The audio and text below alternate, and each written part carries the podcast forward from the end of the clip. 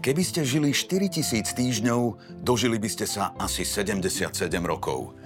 Možno sa vám štyritisíc javí ako nízke číslo, ale je to fakt, náš čas na Zemi je ohraničený. Núka sa teda otázka, ako k svojmu času pristupujete. Ženiete sa vpred za vysnenými, často nedosiahnuteľnými cieľmi, chcete stihnúť čo najviac, aby vám niečo podstatné neuniklo?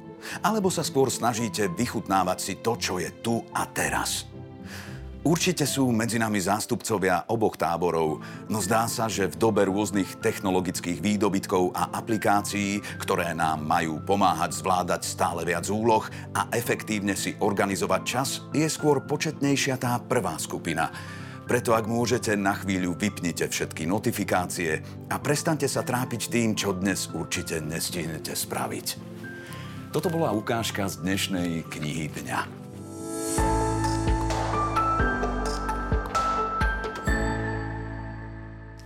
Dnešná kniha dňa spadá do kategórie motivačnej literatúry. Priznávam, že ja sám sa neviem stopercentne zaradiť do žiadneho tábora. Občas mám dni, kedy si len tak užívam prítomný okamih a snažím sa ho naplno precítiť. Ale potom sú dni, kedy sa ženiem ako splašený, lebo mám pocit, že moje chvíle na tomto svete sú starostlivo vypočítané a ja nestihnem vidieť a zažiť všetko, čo život ponúka.